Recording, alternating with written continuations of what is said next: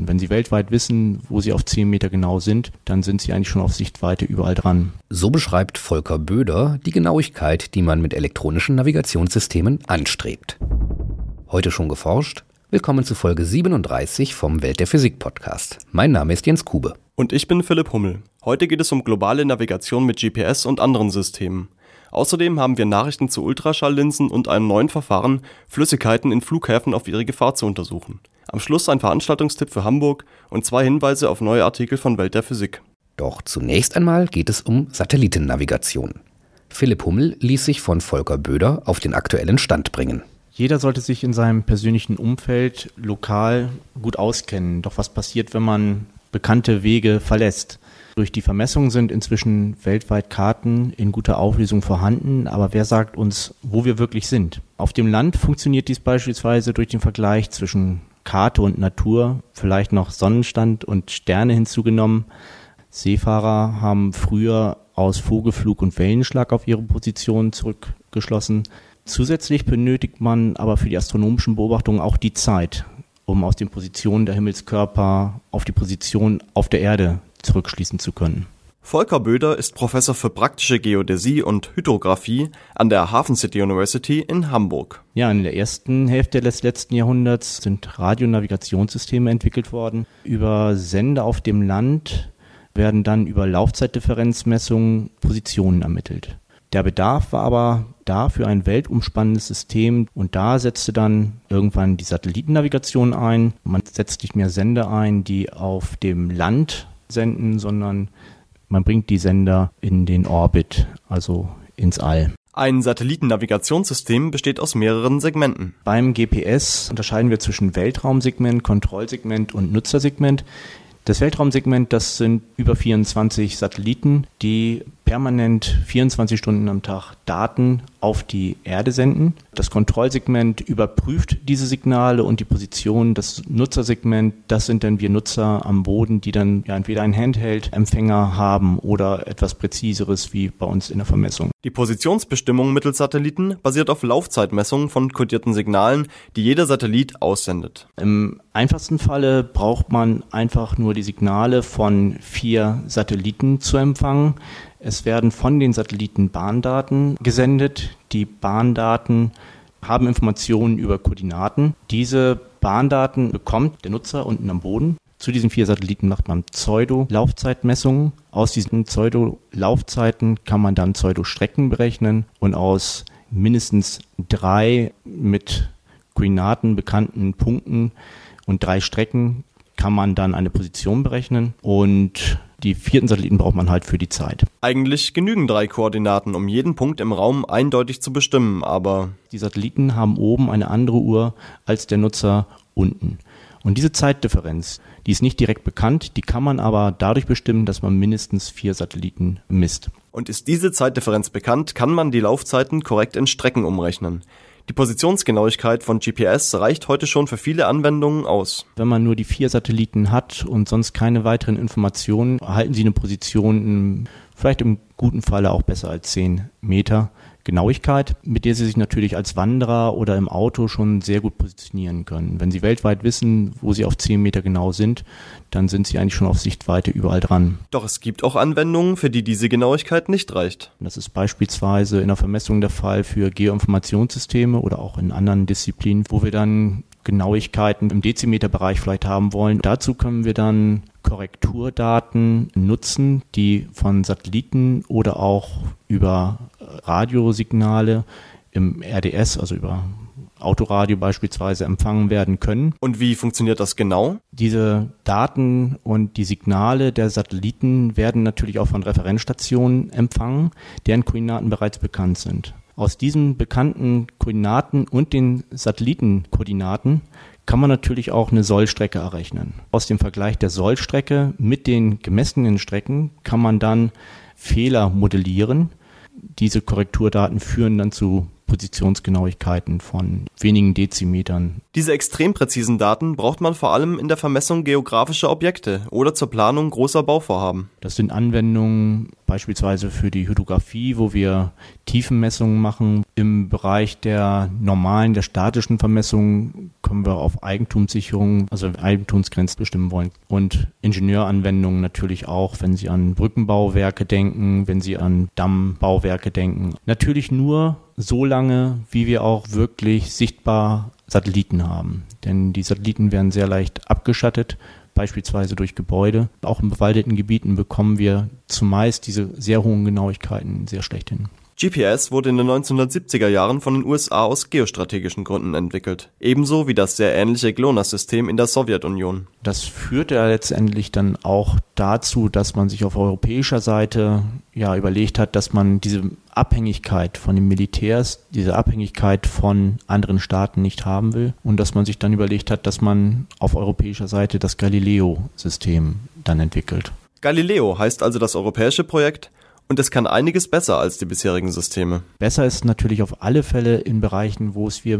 verstärkt mit Satellitenabschattungen zu tun haben, wo also die Anzahl der beobachteten Satelliten eine große Rolle spielt und nicht nur in dem Fall auch für die hochpräzise Navigation in kinematischen Anwendungen kommt es auch manchmal zu Signalabrissen. Dort können wir einen kurzen Moment lang die Satelliten nicht empfangen. Dann freuen wir uns natürlich tatsächlich über jeden Satelliten, der dann schneller kommt, sodass wir auch schneller wieder unsere hohe Positionsgenauigkeit erreichen können. Doch die Inbetriebnahme dieses Systems wird noch etwas dauern. Wir hoffen, dass wir so im Jahr drei Jahren vielleicht einen besseren Ausbauzustand haben, sodass wir es auch wirklich vernünftig nutzen können. Die bisherigen Systeme GPS und GLONASS lassen sich auch kombinieren. So lässt sich die Zahl der verfügbaren Satelliten deutlich erhöhen. Wird es diese Möglichkeit der Kombination der Systeme auch für Galileo geben? Davon ist auszugehen. Da steckt ja ein ganz großes wirtschaftliches und auch wissenschaftliches Interesse hinter, das zu kombinieren und das wird es sicherlich geben. Die Entwicklung der Satellitennavigation ist noch lange nicht abgeschlossen und es gibt spannende Ideen für die Zukunft. Da geht es dann auch um die Nutzung von Location-Based Services, die Einheit, die sie damit sich rumtragen,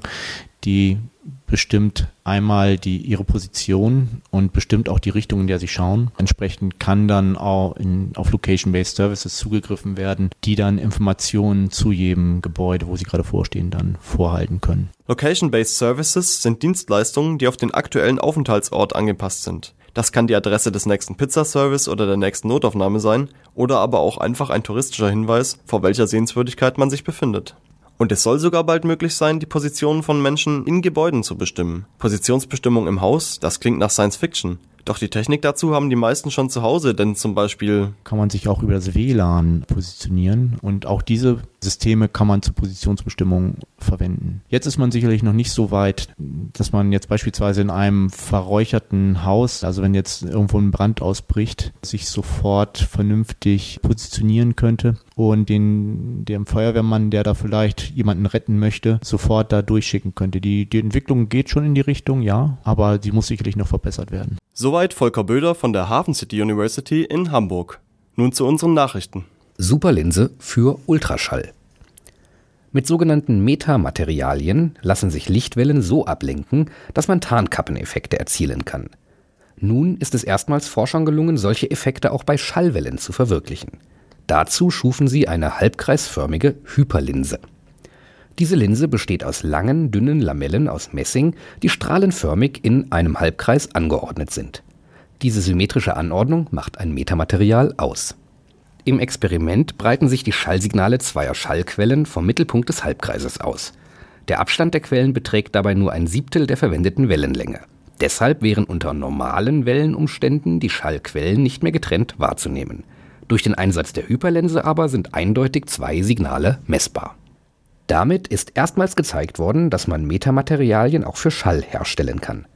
Der nächste Schritt für die Forscher ist die Erweiterung der Hyperlinse in die dritte Dimension. Damit könnte man dann zweidimensionale Schallsignale aufnehmen. Anwendung wird diese Entwicklung in der Ultraschalltechnik finden, beispielsweise bei der medizinischen Untersuchung von Patienten oder zur Analyse von Bauwerken. Das halten die Wissenschaftler schon in wenigen Jahren für umsetzbar. Mit Supraleitern für mehr Sicherheit. Seit dem Jahr 2006 ein Anschlag auf ein Flugzeug mit flüssigem Sprengstoff gerade noch so vereitelt wurde, dürfen keinerlei Flüssigkeiten mehr in Flugzeuge mitgenommen werden. Dank einer Entwicklung von Wissenschaftlern des Forschungszentrums Jülich könnte sich das aber bald wieder ändern. Ihnen ist es nämlich gelungen, eine Spektroskopie-Methode zu entwickeln, die treffsicher gefährliche von harmlosen Stoffen unterscheiden kann. Grundlage dafür ist die Analyse des elektromagnetischen Spektrums der Probe in einem großen Frequenzbereich. Dieses Spektrum ist für jedes Material charakteristisch, vergleichbar mit dem Fingerabdruck beim Menschen. Es lässt sich deshalb mit Referenzspektren verschiedener Stoffe abgleichen. Bisher waren aber nur kleine Ausschnitte von Spektren zu ermitteln. Das ist bei der neuen Methode anders. Möglich wird die Aufnahme von Spektren im Bereich weniger Gigahertz bis zu einigen Terahertz durch die Nutzung eines supraleitenden Bauelements, dem sogenannten Josephson-Kontakt. Eine Spannung, die man an diesen Kontakt anlegt, wird durch ein eingestrahltes elektromagnetisches Feld moduliert. Aus der Messung von Strom und Spannung an den Kontakten lässt sich mit Hilfe einer mathematischen Operation, der Hilbert-Transformation, das Spektrum des Stoffes berechnen, der dieses Spektrum aussendet. Die Unterscheidbarkeit verschiedener Stoffe mit dieser Methode haben die Wissenschaftler schon bewiesen. Nun sind die Forscher auf der Suche nach einem Industriepartner, der ein entsprechendes Messgerät produziert. Heute schon geforscht? Hier unser Veranstaltungstipp. Am kommenden Samstag, also am 7. Dezember, findet die dritte Nacht des Wissens in Hamburg statt. 60 wissenschaftliche Einrichtungen öffnen ab 17 Uhr bis Mitternacht die Türen. Eine Einrichtung, nämlich das DESI, beginnt die Nacht schon um 12 Uhr mittags. Der Tag der offenen Tür im Forschungszentrum DESI in Hamburg-Bahrenfeld nahe der Trabrennbahn läuft von 12 bis 24 Uhr und bietet ein Programm für die ganze Familie, wie uns Thomas Zufall vom DESI beschreibt. Man kann hier unsere Lichtmaschinen, unsere großen Teilchenbeschleuniger, die das spezielle Licht zur Erforschung des Nanokosmos erzeugen, kann man sich angucken. Man kann sogar, und das ist immer noch das Highlight für viele Hamburger, ein Stückchen unseres Hera-Tunnels sehen. Das ist unser größter Beschleuniger bei DESI, 6,3 Kilometer lang. Und man kann unterirdisch ein Viertel dieses Beschleunigers ablaufen, wenn man gut zu Fuß ist. Man muss anderthalb Kilometer hinter sich bringen. Für die ganze Familie haben wir Programm von den ganz kleinen Kindern, auch ein extra Kinderprogramm mit äh, Malwettbewerb, Kinderschminken. Wir haben extra Führung durch unser Rechenzentrum für Kinder. Wir haben auch ein umfangreiches Vortragsprogramm, wo wir unsere spannende und faszinierende Forschung ein bisschen den Leuten nahebringen. Unter anderem erklären unsere Direktoren, was sie forschen bei DESI und äh, was sie an, diesem, äh, an dieser Forschung fasziniert. Übrigens, auch Welt der Physik ist mit dabei.